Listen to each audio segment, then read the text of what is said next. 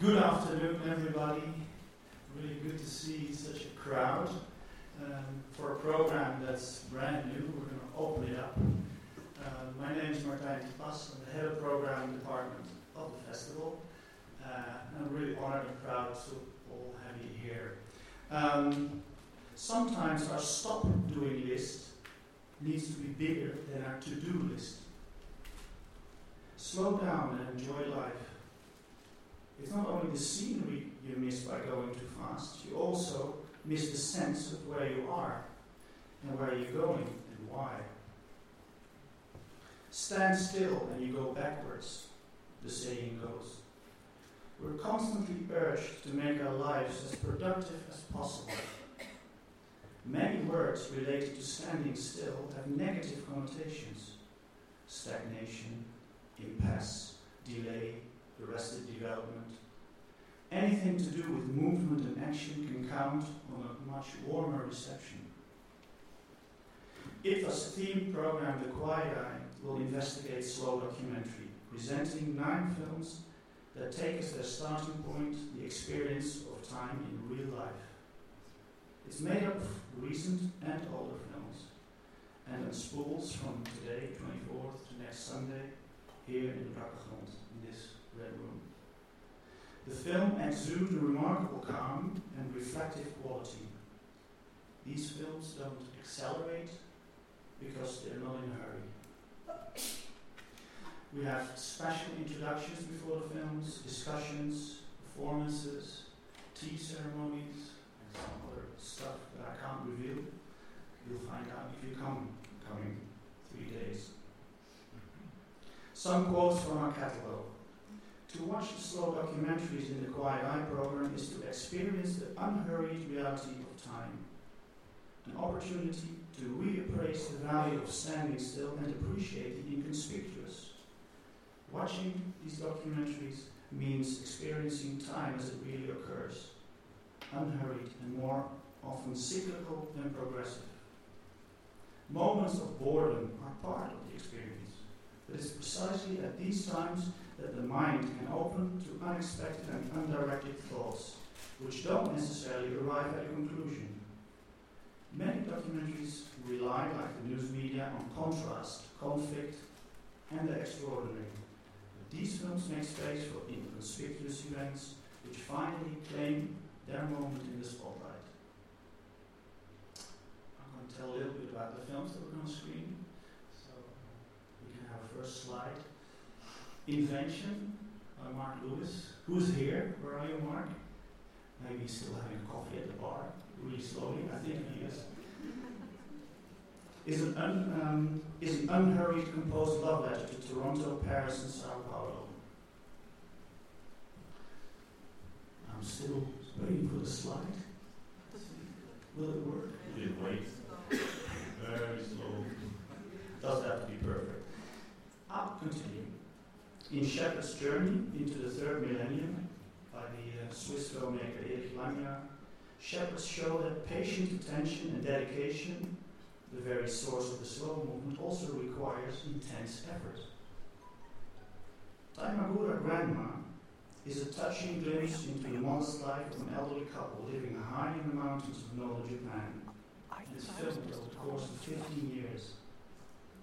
In Two Years at Sea, screening next Friday evening, shades of light and darkness are more important than words and deeds. A place called Lloyd is a quiet portrait of a bankrupt airline and its employees who faithfully continue to turn up for work. It's working. A place called Lloyd is a quiet portrait of a bank. Um, that's, I just did that. Sorry. In the hypnotically filmed Dead Slow Ahead, a cargo ship reveals itself to be a fu- futuristic machine which seems to devour its crew. Alexei in the Spring, and the director is present also here, uh, is a loving ode to a vanishing agrarian way of life and to people who have stayed true to their roots. The morale being you should cultivate your own garden. Lightyear, um, welcome Miguel, um, is a calm observation of daily life in the director's garden in Falsterbo in Sweden. Edited in its natural rhythm without commentary. Through Christensen's sharp eyes and ears, we keep discovering new things in a garden teeming with life. This is a world that surrounds us every day, yet we actually know very little of it. Watching it intensifies our gaze, and it's relaxing at the same time. An event is as big as you make it.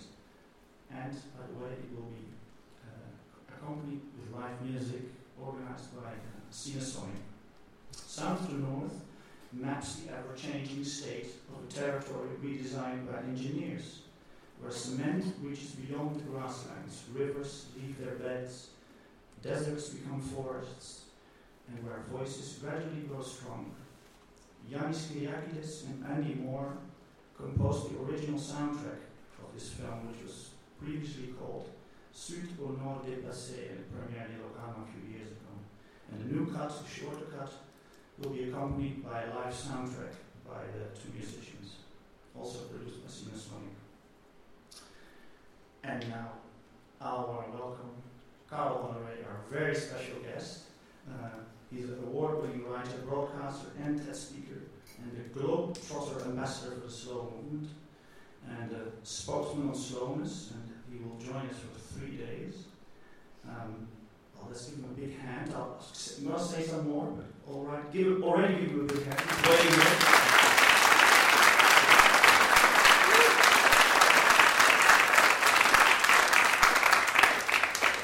I'm going to finish. I'm going to wrap up now. Um, thanks for all the filmmakers that are here, that advised us on the films.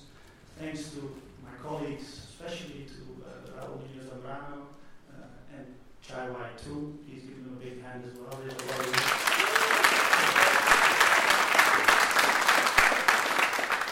Rose Stickhout from production also, and many other colleagues as well. Uh, and I already want to thank uh, Bas Beek and Christian Bazzaglia from Sinasonic, who will be here next Sunday. But I'll ask for an applause next Sunday. Don't worry. Thanks also to the Stichting uh, Zalawas, who supported the program, uh, and Happiness as our uh, media partner. And for now, Carl, take it away, but slowly, as good things take time.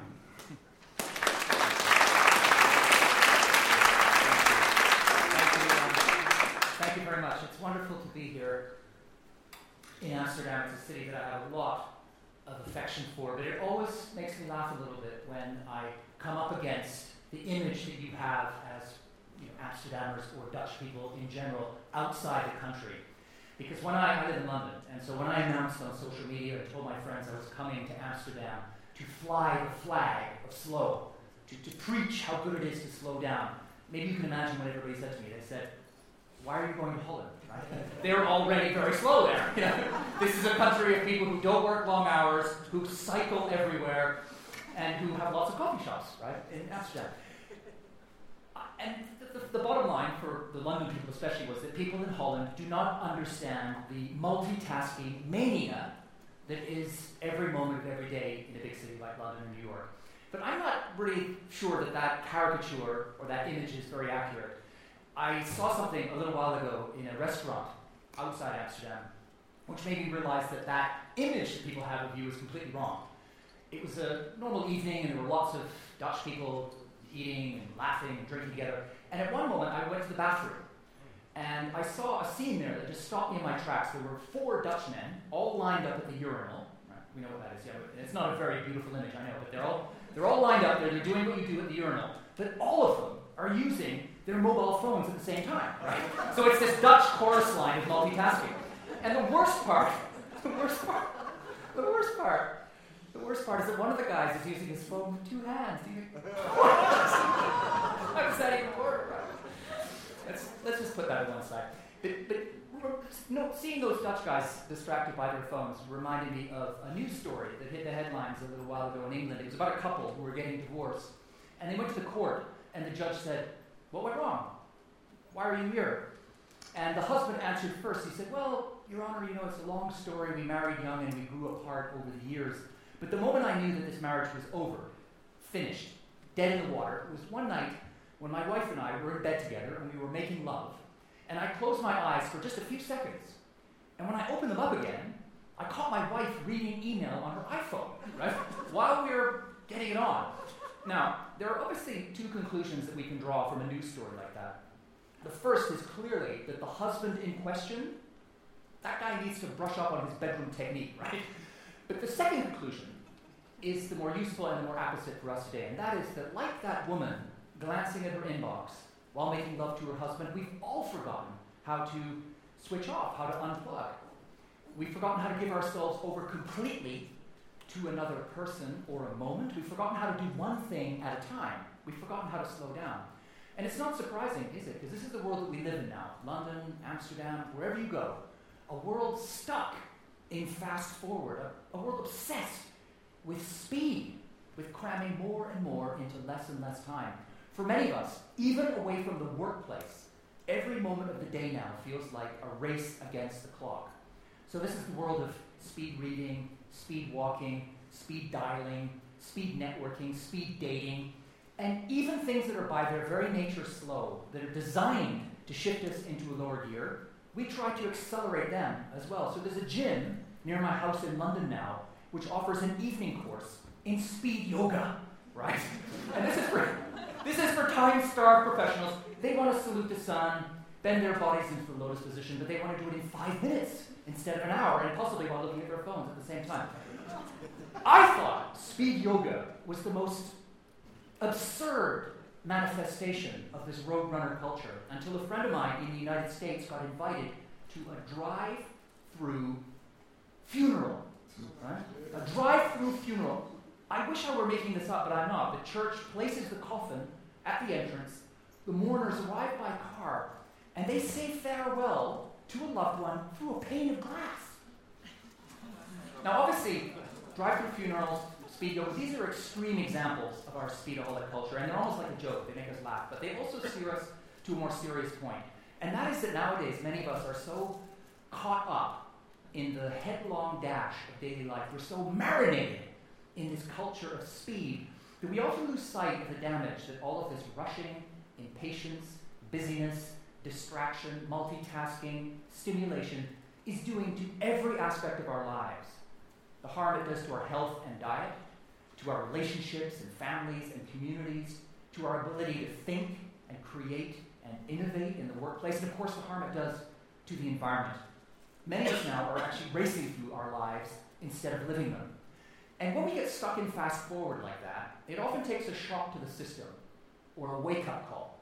Something to make you realize you've forgotten how to put on the brakes and that this is doing you real damage.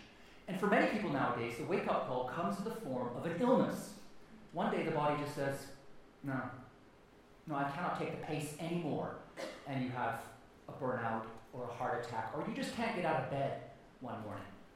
Or maybe a relationship goes up in smoke because you haven't had the time or the tranquility to listen to the other person, to be with them, to switch off your iPhone in bed.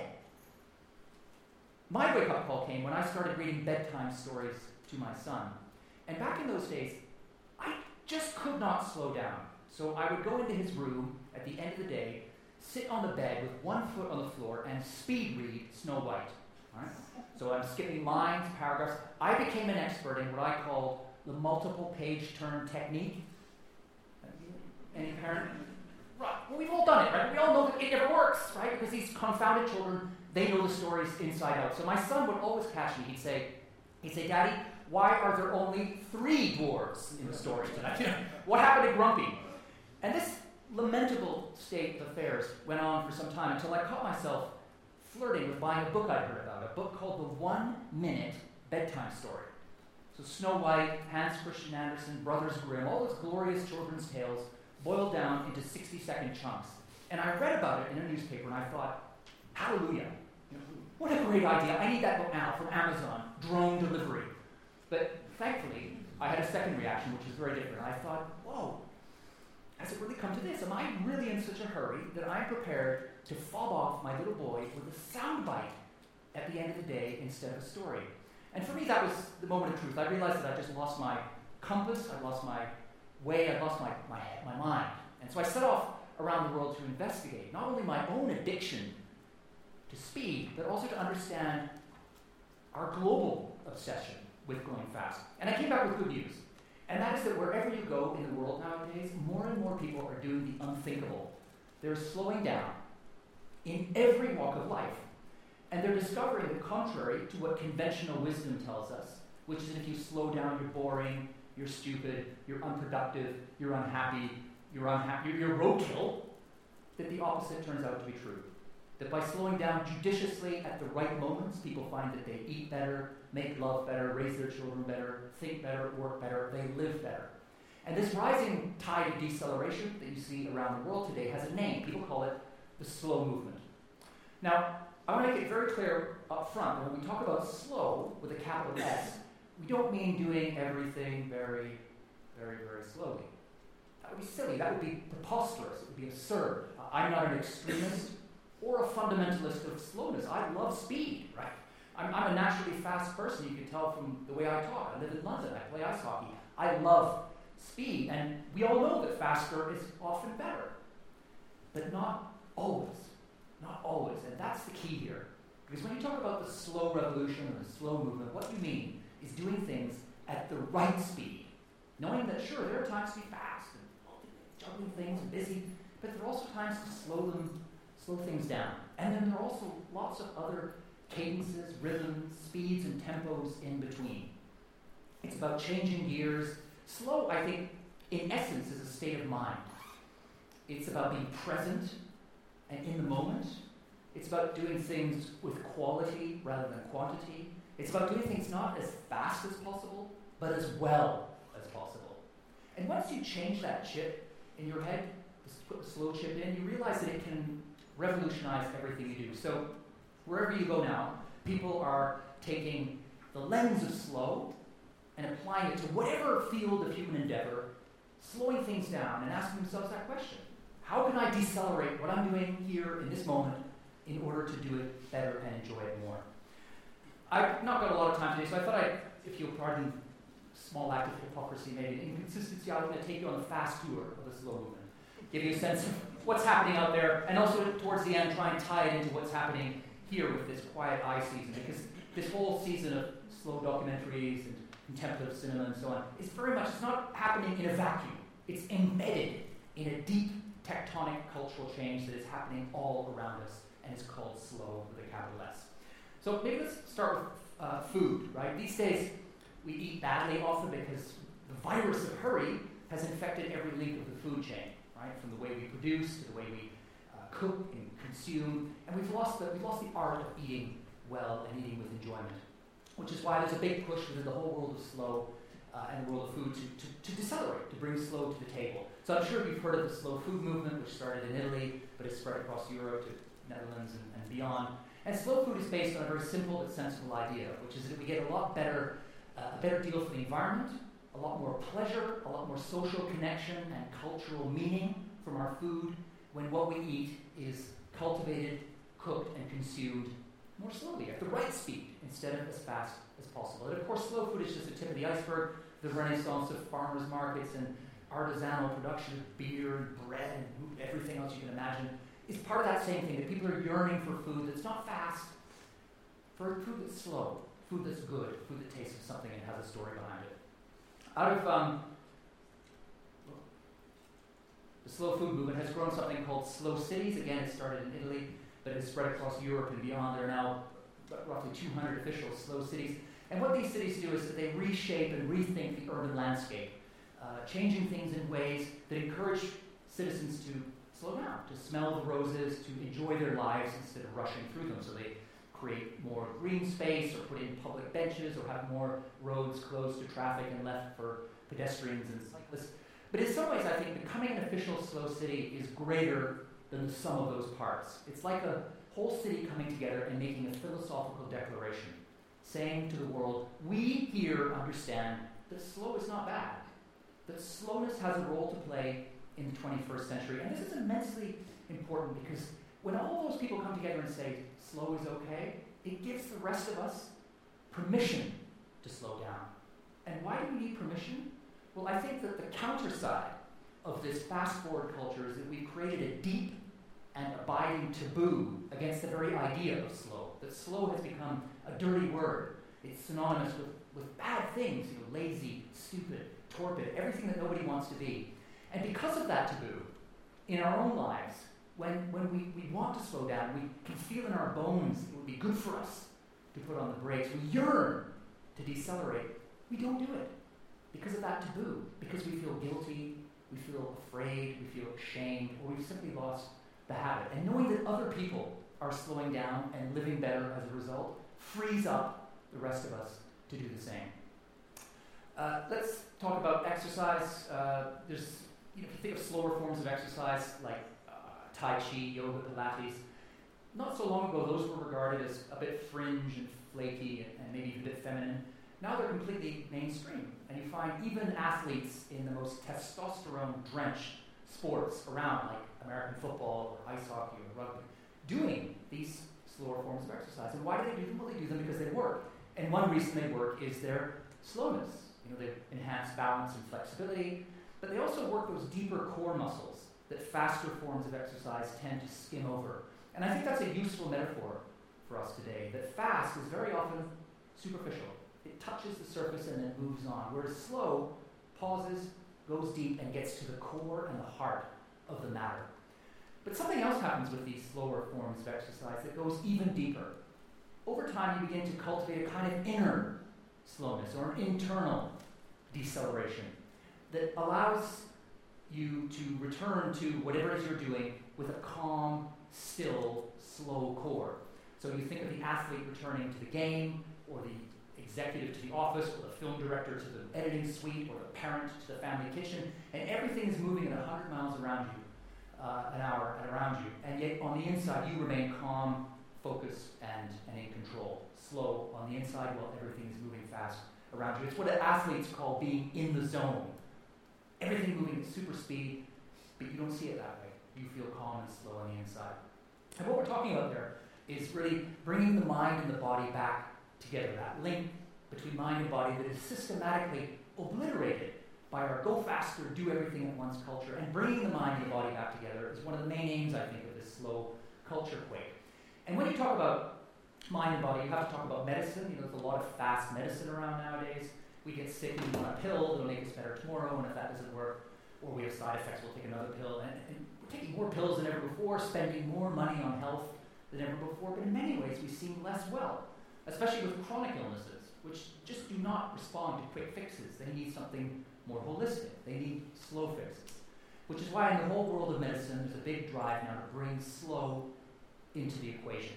I just want to give you one example of that, which is this that in blue chip medical schools around the world, they're now putting listening back on the, the curriculum. And when you first hear that, you think, I certainly thought, well, that's ridiculous, right? Listening. We all know how to listen. That, that's like putting eating or breathing on the curriculum, right? it's, that's silly.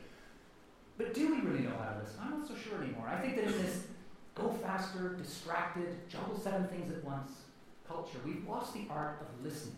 And I mean really listening to another person. When it's our turn to listen, very often we're not listening. We're thinking, oh, what's happening in my inbox or my to do list? Or we're simply reloading, waiting for our chance to come back and say the next thing we want to say. And of course, listening is one of those things that you can, no matter how much of a rush you're in, you can never accelerate. You can never listen to somebody faster, can you? It just doesn't happen that way. You, you've got to find the rhythm, the tempo, slow down, and connect with that person or in order to listen and, and for that person to be heard. And what happens when doctors listen? Well, something rather extraordinary. when a doctor listens to a patient, the patient relaxes. And this is something you hear from patients who've had chronic problems and traveled from doctor to doctor who never really listened. When they finally find a doctor who listens, they say, Thank God, I, he listened or she listened. I felt heard. And when a patient feels heard and listened to, they relax. And when they relax, the natural healing mechanisms start to kick in. And very often, very often, the patient will get better faster. Which brings us to what I call the delicious paradox of slow. That by slowing down, doing things well, at the right speed, engagement, and fully there, not only do you get better results, but sometimes you get them faster. Right? Sometimes you have to slow down in order to speed up, is another way to think about it. This mind body business brings us back to uh, brings us back to sex again, doesn't it? Everything goes back to sex. Maybe especially in Amsterdam. And now I there's a lot of fast sex around nowadays, right? And I don't just mean the tidal wave of pornography washing over the internet or Tinder hookups. Uh, you remember that woman who was looking at her inbox while having sex with her husband? When I first heard that story, I thought, that, that's, that can't be true, right? That, the journalist must have made that up. That doesn't happen.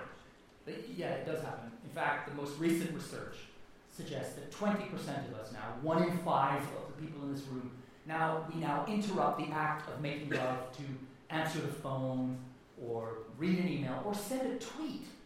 You think, what, how does that even work? You say, you know, time out, darling. I need to tell my followers I'm getting lucky. Do, do we upload a photo? What filter? You're not supposed to be thinking about that in those moments.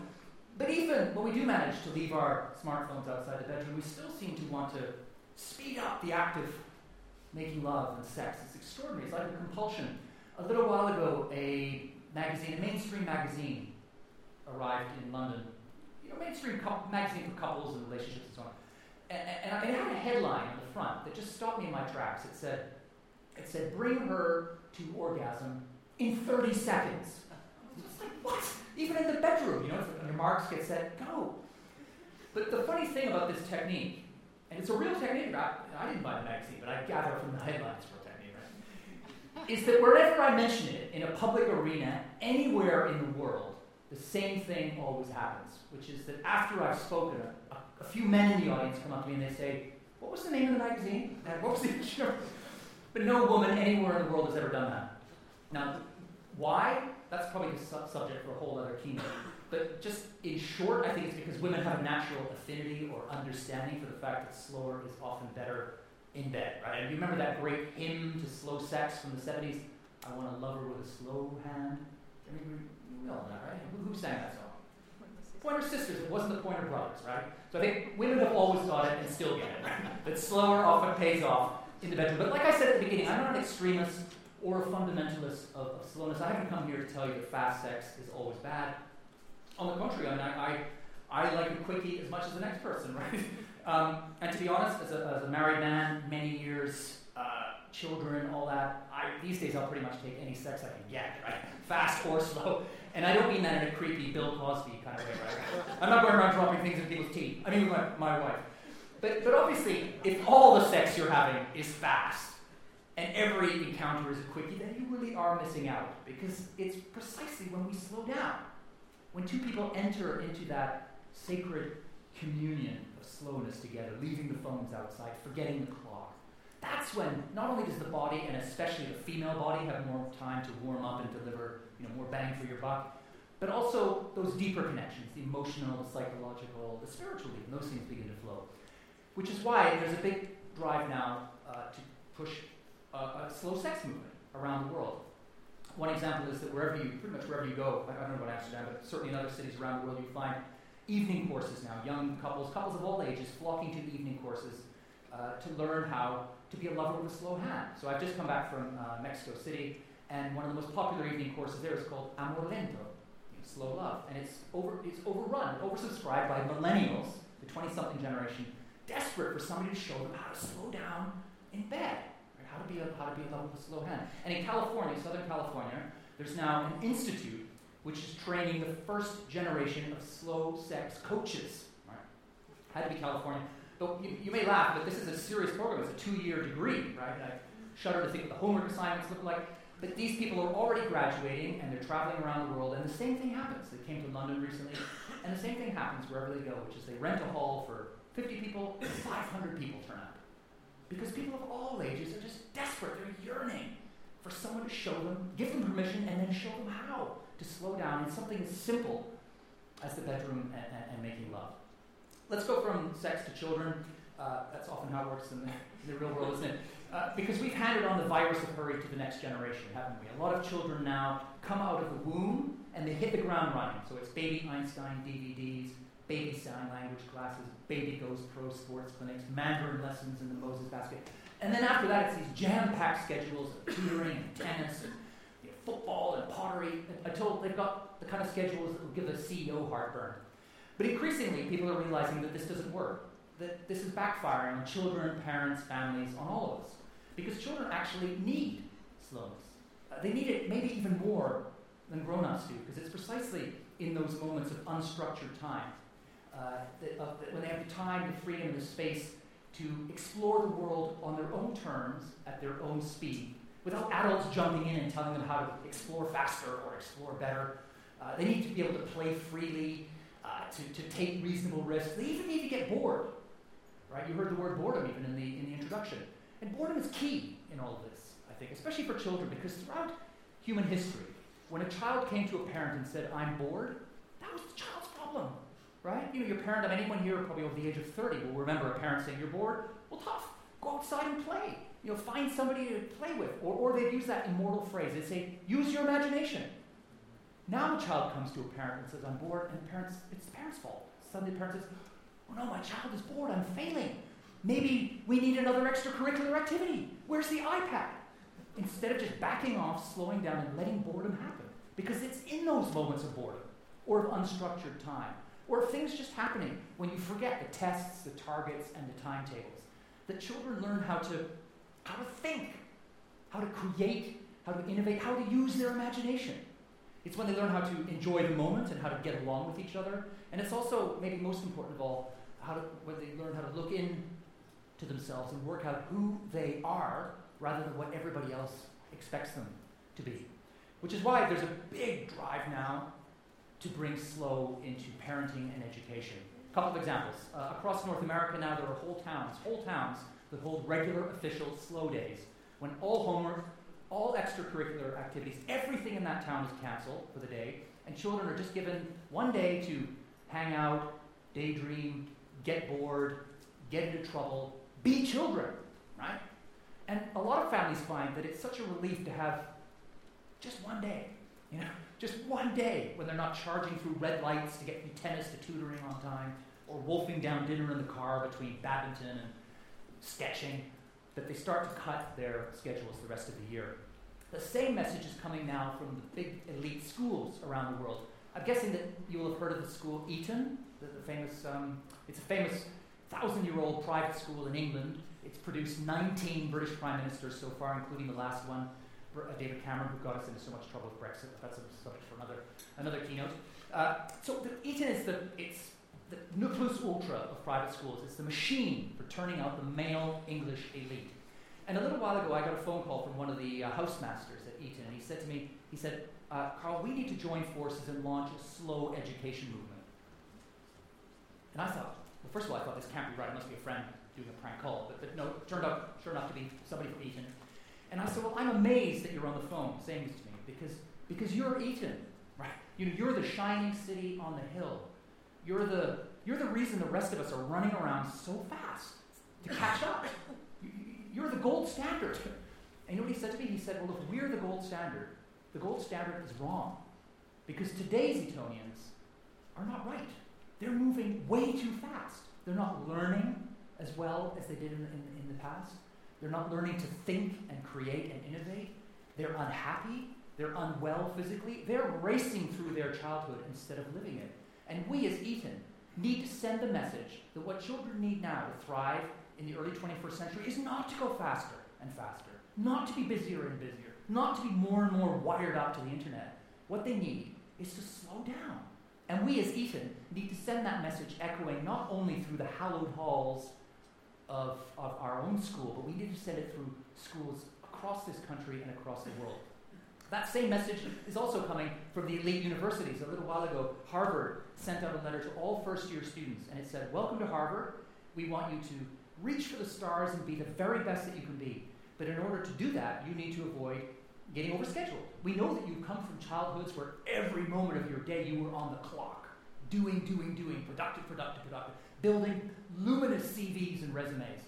But that was crazy. Now that you've got a bit of freedom, free, freedom and you're away from your parents, it's time to put on the brakes. It's time to leave empty space in your calendar, in your planner, for drifting around campus, for having conversations with people you would not normally speak to, for stumbling across a dusty tome in a corner of the library. Time to get bored, even. The word boredom is in that letter. Or just to sit under a, a, an apple tree like Isaac Newton did. And the title of that letter, you know, from Harvard University, Harvard, the Mount Olympus of academic achievement, Harvard, the pot of gold, at the end of so many parenting rainbows, the title of that letter was simply, you can probably guess what it was now, right? It was slow down, right? People slow the hell down. Now, at this point, you might be thinking, you may be hearing a little voice, and I, because everybody hears this voice, which is okay, slow with children, sex, food, cities, Edson, exercise. I can see how it all works there, but the workplace, forget it, right? You can't slow down at work today or you're toast. A one word answer, which is, is wrong. Now, obviously, in the modern workplace, you have to be fast much of the time, maybe even most of the time, depending on your, your work. But if you're fast all of the time, then you're, you're heading for trouble because not only are you going to burn yourself out in the medium and long term, but also in the short term, you won't be able to think as accurately, as creatively, or as smartly if you only have one speed and that speed is turbo. Which is why there is a big slow work revolution rumbling through workplaces around the world. Uh, I, as I said, I haven't got a lot of time and, and, there's a lot to say about the workplace. I'm just going to mention two examples of how this comes into practice. Um, although before I do that, I, I, because we're in, in Holland, I thought I'd mention the third one, which is um, moving away from the idea that working longer hours is always better, this kind of dreadful notion that what we call in English face time. You know, you're in the office, your, your brain somewhere else, but your face is there. So you put in the hours and somehow you're a better employee. Increasingly, that idea is coming under review and people are smashing it on the head and getting, finding ways to send staff home early. Uh, even in the workaholic United States, they're capping working hours on Wall Street for younger bankers, moving to four day weeks, sounding alarms so that people go home when they're done um, instead of instead of just staying there endlessly. And the reason I'm bringing this up now and thinking of it in terms of Holland is that there was a, on the BBC website a little while ago, there was an example from a Dutch company, a design firm, which installed special desks. I don't know if you've seen this video. It's at 6 o'clock every day. The desks are attached to a cable on the ceiling, and the desks just go up the ceiling, right? I don't have the video here, but the computers and everything goes up the ceiling, and people think, oh, it's 6 o'clock, there's nothing else I can do, so they go home, right? And of course, what, what always happens when companies begin to say less is more when it comes to the workplace, that get away from the workplace, go home, slow down, uh, down tools, and come back a better version of yourself the next day, the same thing always happens. That productivity does not go down, it goes up. People find that they get more done in less time, and the work they get done is better, more accurate, and more valuable. So the two sort of principles of slow work, leaving aside the one I've just mentioned, uh, that I want to walk through today are the first, this idea of taking breaks. Uh, it's, it's one thing to you know, have more time off work and slow down and chill out away from the workplace. That's kind of easy to do because you're on your own. It's easier. It's harder to slow down at work because you may be sitting at your desk at your computer and every cell of your body is saying, I need to rest, right? I need to get up and go away and just sit on a bench or go for a walk. But you get up and it can take just a little eyebrow from a colleague or a snide remark about how you're always taking a break and next thing you know, you're sitting back down again, right? We get infected by other people's expectations and by their, their hurry, the virus of hurry that moves around offices. But it's crucial, it's essential to have those moments of slow, to change gears, to slow down during the workday. Why? Well, not only because it recharges the physical batteries and gives you that kind of physical push in the body, but it also energizes our minds. We know now from the latest research that when people are in a relaxed, unhurried, mellow, slow state, that the brain shifts into a richer, deeper, more nuanced, more creative mode of thought that psychiatrists, psych- psychologists actually call slow thinking. And we all know that. I mean, you know that from your own experience, I'm sure. If you just think for a moment, let me ask you a question. When do your best ideas come to you? Shower. Yeah, in the shower. I mean, the night in the shower actually is the number one answer you get around the world. No one ever shouts out, my best ideas come to me when I'm juggling 19 emails or trying to meet a deadline with the boss or a client breathing down my neck. It doesn't work that way. It's when you slow down that the creative juices start to flow and those breakthrough blue sky ideas bubble up to the surface. And the idea, those, that's when the ideas that can change the world start to come forward, which is why you're finding more and more companies looking for ways to carve out moments and spaces for their staff to slow down during the workday. So they're creating more and more commonly uh, quiet rooms where people can go listen to whale music or just do nothing or get a massage or do yoga. I mean, real yoga, not speed yoga, obviously. Uh, or have a siesta right? I mean, the siesta is making a comeback now in the modern workplace. And I don't mean the traditional Spanish siesta of a bottle of Rioja and two hours. However wonderful that may be, that's probably best kept for your slow vacation. I mean a, a more modern, leaner, meaner siesta. You know, a bottle of water followed by 20 to 26-ish minutes as recommended by NASA in the United States to return in the afternoon, refreshed, recharged, and able to work much more efficiently and productively. And of course, one of the activities you find most commonly in these new quiet rooms is meditation or mindfulness, which has just been and is roaring, uh, not very slowly, it has to be said, very fast, through the corporate world. And it's not surprising because we, it's clear now, we know now, the science is telling us very plainly that meditation, mindfulness, it works, right? It, it, we know that it reduces stress, it enhances feelings of calm, it allows you to get that kind of inner slow I was talking about earlier from slower forms of exercise. It can sharpen your concentration, boost happiness. But meditation and mindfulness can do something over the longer term even deeper. The people who meditate over a period of time begin to rewire their brains. They increase the level of what's called gyrification. And that means that they have more folds in the cerebral cortex. And guess what you can do if you have more folds in your cerebral cortex, more density? You can process information faster right? Which brings us back to this delicious paradox of slow, that those who slow down with meditation or mindfulness are better able to cope and process all that, cope with, process with all that fast data and stuff in the modern workplace than those who never slow down at all. Or again, like I said earlier, in order to thrive in a fast world or speed up, sometimes you need to slow down. You need to learn or relearn the lost art of slow. Here are some companies that are playing around with meditation programs and what you'll notice here is that these are not aromatherapy cooperatives, and they're not yoga retreats, right? These are the big boys who are slugging it out in some of the most cutthroat, most fast moving sectors of the global economy. And what are they saying to their staff? They're saying, they're saying what Harvard's saying, they're saying what Eton's saying, they're saying what everybody who's sensible is saying. They're saying slow down. In fact, they're turning that old adage on its head. You know that saying, don't just sit there, do something?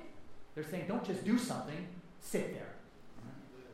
And they're not doing it because it gives people a warm, fuzzy feeling either. They're doing it because it gooses and boosts the bottom line and makes the companies more efficient and more, more productive. The other way of thinking about slow in the workplace has to do with um, uh, technology, unplugging. Now, I, am not a Luddite. I love technology. I have all the gadgets. And, and, in fact, I even feel tempted to get an iPhone 7, even though I don't need one. Uh, they're great. We, we all know that. But they all have a little button somewhere, that usually red or orange, that, that says or means off and when we don't use the, off button, the gadgets start to backfire on us.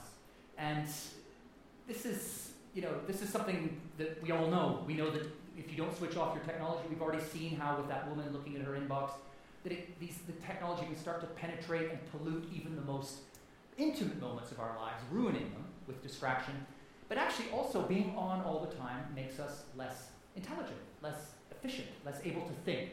And what that means, for starters, is tackling and taking down the myth of multitasking. Now, I know there are a lot of women in the rooms, but I'm just going to come out and say it. That the human brain, even the female brain, cannot multitask. Right? You may think you're multitasking, but what you're actually doing when you're multitasking is you're juggling.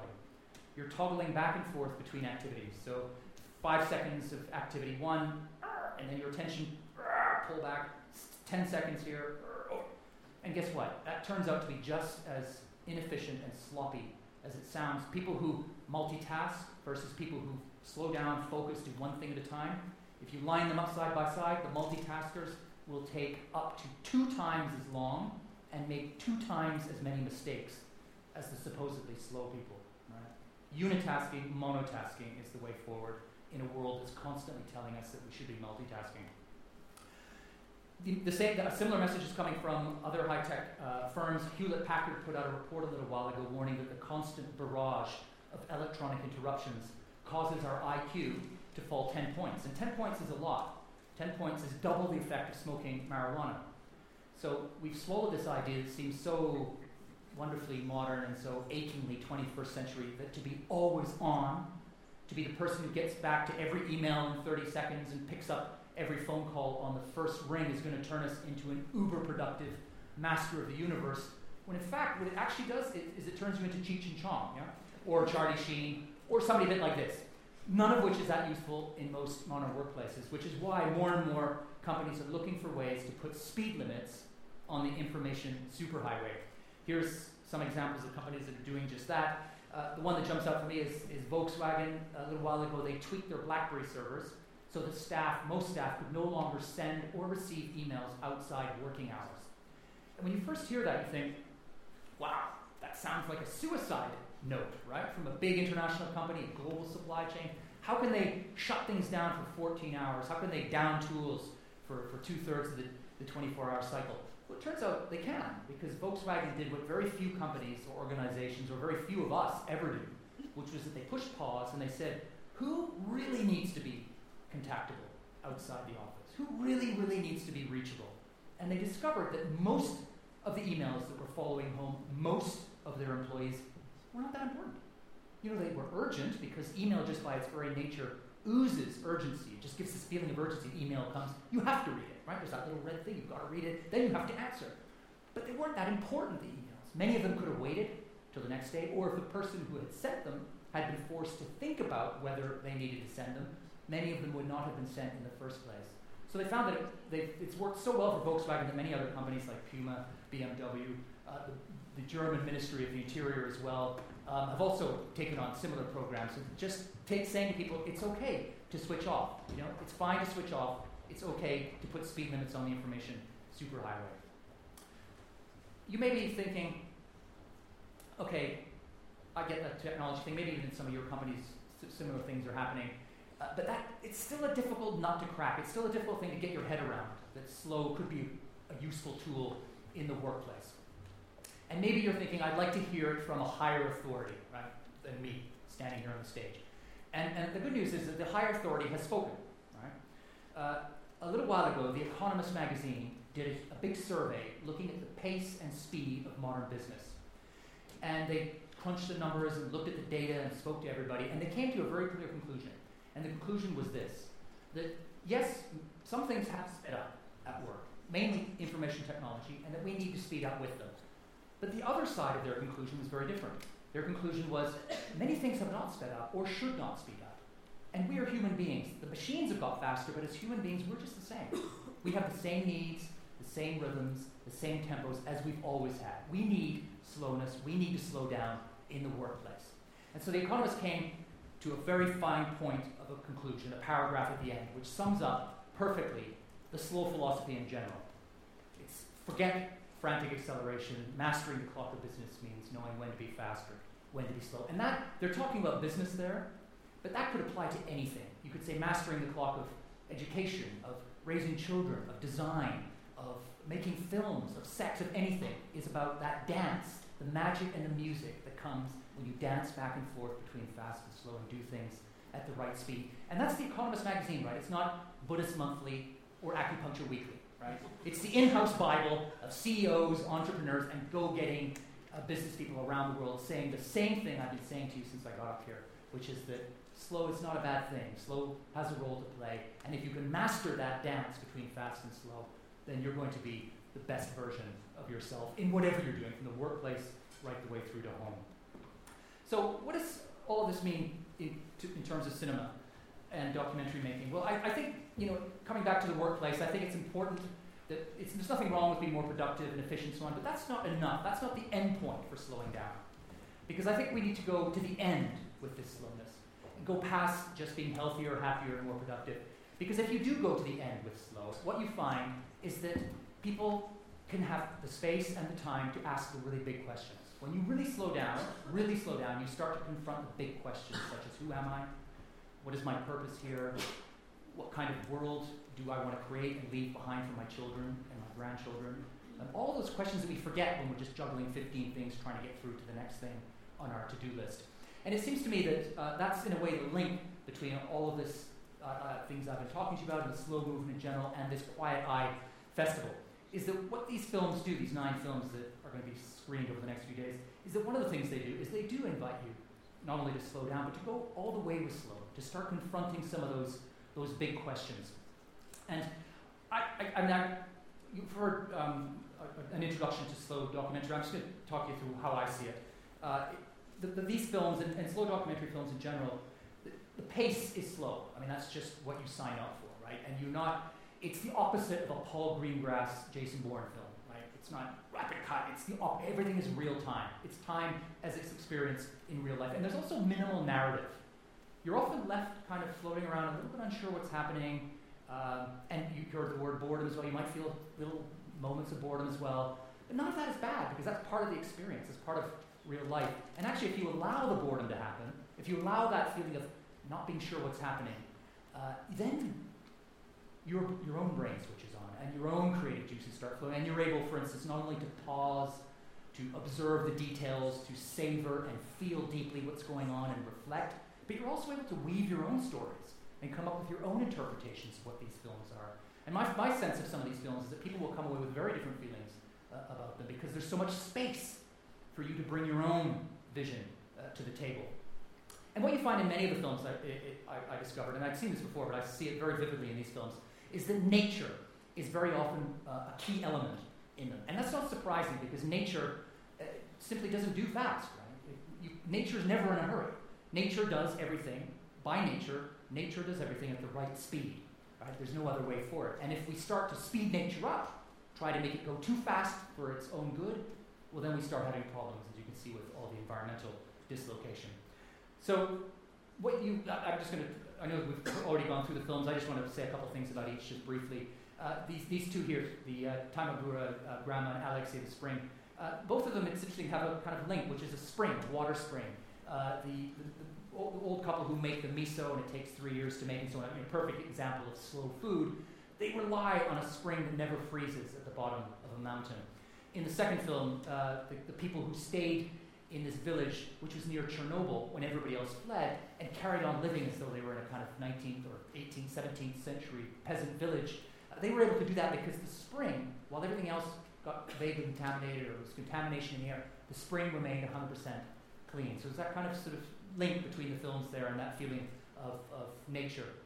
You see nature very clearly also in Two Years at Sea and, and Light Year, the first portrait of man living very quietly alone in, in the Highlands in Scotland, and then a portrait of the garden. And the, the, garden is interesting because, again, there's no uh, narrative, it's very, it's very quiet, and it seems, the garden seems very peaceful, things move very slowly, but at the same time, there's change going on, and it's alive. And for me, I felt that dance between the fast and the slow very much in that film. Uh, you see the other side of nature uh, in, in, in, this, this uh, film with Swiss shepherds, you know, uh, doing their thing through the mountains and, and, and really encountering hardship and, and, and difficultness and, and, and pain and so on. And I think that's something to remember as well that we can sometimes, especially if we live in cities, romanticize nature and that nature with its slowness can also do harm in some ways or can also test us. It's not just like a holiday resort, um, the, the, slow that nature delivers. Uh, in south to north, you also find that nature can strike back. Uh, and th- th- that huge Chinese project to divert billions of gallons of water of river across the land is causing all kinds of upheaval and dislocation. And it's shown very vividly and, and in, in, a weird way, kind of beautifully in this film. Uh, but not, not all the films are about nature. Uh, Invention, which we're going to see, or some of you I'm sure will stick around and see, that's the film that's being screened tonight, uh, does looks at three cities, Paris, Sao Paulo, and Toronto, three cities that I know very well, actually, as it happens. And what I found delicious and exhilarating about this film was the fact that these are cities that I know, but because it was fil- it's, they're filmed so languidly, so slowly, so meticulously, and so lovingly that somehow I felt like I was rediscovering these cities in a new light and seeing them from a new angle. Uh, and I think that's one of the things that slow, uh, the slow eye, slow documentary does. It can take things that are very familiar to us, or we think they're familiar, and just allow us to rotate our vision a little bit because we've changed the pace and the speed and see that familiar thing in a completely fresh and new light. And one of the, scenes that really stuck with me from Invention was that in uh, Sao Paulo, there's a, there's a scene where uh, they closed off a main road, which is very like the slow cities movement. And people come out into a road which is normally just packed with cars hurtling along, and they're just walking around, meeting each other, uh, scootering on bikes, eating, and it just seems like, it's like a Brueghel. You know, it's just this kind of medieval village feeling of people coming together very slowly, very organically, and it's it's deeply uh, deeply moving and touching. Um, the Dead Slow Ahead one also has that kind of the, the, the, the people on the boat, which uh, Martin described as being a bit like a monster. It's weirdly kind of hypnotic, this feeling of these people stuck in the ship. Uh, and it's got a kind of terrible terrible beauty to it. It's sort of monstrous but fascinating at the same time. And then the last one, uh, which is called A Place Called Lloyd. This one, in some ways, is the closest to my heart because I lived for, for years in South America. I was a journalist there. And I covered the continent, and I flew this airline. So this is this story of an, an airline, Lloyd Airlines, which closed down, went bankrupt, but all the staff kept on going to work, dressing up, polished buttons and everything. As, you know, um, tumbleweed and weeds popped up through the, the runways and around the place, it kept going and kept going and so on. And there's this, it's terribly poignant and moving and so on. And I, I have flown myself that airline, so it was, uh, it was quite an extraordinary thing to see. Uh, again, so I, I, would urge you all to see as many of these films as you can. Uh, nine is a lot, but you know, get out there and, and see the ones you, you can because I think that they will kind of help you get that sense of recalibrating your own metronome and your own vision of the world and allow you maybe to go away with some of that uh, good slow that we're all aspiring to get. But I suppose the final question before us is, is this um, Is it possible to slow down in general in our lives, right? So, you know, you've heard me talking about all these people doing it. We've now heard about nine films that are going to help bring us closer to slowness. Is it possible, after you've seen these films, or even just one of them, to go home and start slowing down? And the answer that I give you with a uh, you know, hand on heart is a, is a resounding yes. And, and, in a way, I'm a bit like Exhibit A, a, rehabilitated speedaholic. I, as I said earlier, I still love speed. I, you know, I, I love fast. I love it in sports. I like it in the workplace sometimes. I, I like London. I just love the, the, the, the buzz of a fast city. But I've also learned to love and feel comfortable with slowness and other speeds and so on. I've reconnected with my inner tortoise, if you like, and we all have one in there. And by doing that, this has completely changed my life. You know, I, I, I'm happier because I'm not rushing. I'm living my life instead of racing through it. I have more energy. I'm not tired from going fast all the time. I live that delicious paradox of slow in the workplace every day. I get more done now in much less time because I'm not trying to go fast all the time. You know, I pick my moments for fast, my moments for slow, and over the course of a year, I end up working a lot less, but working better. But I think for me, the most important gain or triumph that's come from slowing down is that my relationships feel stronger with other people. You know, I, I now listen. I try and listen faster. I actually listen to people. And when I'm with people, I'm with them. I'm not wondering if that's my phone vibrating or what do I need to do next. I, am there in, in, in, body and soul. I'm there 100%. And in fact, the, for me, the, the litmus test of slowing down is, was always going to be bedtime stories. Because that's where the whole adventure started for me. And there too, the news is good. Uh, I, have, I have to admit, I, will say it again. When I first started reading bedtime stories, I hated it. I, I, I, just hated it. It was so slow. I used to dread it at the end of the day, thinking, oh no, I got to go up there and read The Cat in the Hat again, very slowly. And I just wanted to put a bullet through my head. But now, that's completely changed. You know, s- stories went from being a punishment to being really my reward at the end of the day. The, the moment when I could go into my son's bedroom, I have a daughter as well, so both their bedrooms, and you know, I don't wear a watch anymore, switch off, no phone, switch off the email, I can't hear it pinging next door, sit on the bed with both feet up and read, no more multiple page turn technique, read every word. And I tell you, Snow White is a lot better with seven dwarfs than it is with three. and, and, and enjoy it, you know. And, and I find that with my children, because we're together and I'm not in a rush, not only do we enjoy the stories more, but we start having conversations that we never had before.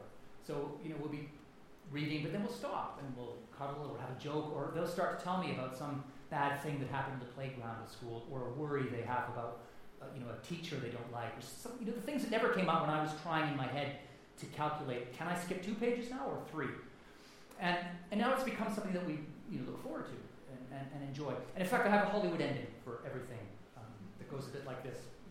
When my first book, which is right there, uh, was, and it's there in Dutch, uh, was coming out, I, I, was getting ready to do a book tour of the United States. And so the bags were packed, the door was open, and I was waiting for a taxi to take me to Heathrow.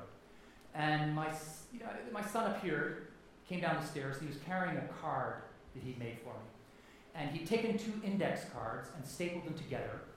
And on the front of the sticker, he, on front of the card, he placed a sticker of Tintin. And everybody knows who Tintin is right here. I don't need to explain this crowd. So there's a sticker of Tintin on the front, and I recognize the sticker because we're huge Tintin fans in our family. I grew up reading Tintin with my parents, read with my children. we love Tintin. But the, the, sticker, I recognized it because a friend of my son had brought it from the Tintin store in Brussels. And when, when the sticker had arrived in our home, my son had said, Oh, the sticker's way too special to be used, and he'd hidden it in a corner of his room somewhere. So I, I was surprised to see it on the front of this card. So I opened up the card, and inside all he'd written was, Dear Daddy, love Benjamin. And I said, I said, wow, what, a, what an amazing card, and what an honor. You know, Tintin sticker, I know, you know, thank you very much. Is this a card to wish me good luck in America? And he said, no. He said, this is a, a card for the best story reader in the world. And I thought, yeah, I made it sound like that. I thought, wow. I thought, wow, this, um, wow, this slowing down really, really works. But I s- slightly spoiled the moment with my next thought. I didn't, thankfully, did not say this out loud, but I thought it inside my head. I thought, I thought, Benjamin, why didn't you hurry up and say this six months ago? I could have finished my book with this beautiful anecdote. But that is so unslow. that is the opposite of slow. So let's just push that thought to the, to the side and go back to my first thought, which is wow, this slowing down really, really does work. Thank you very much.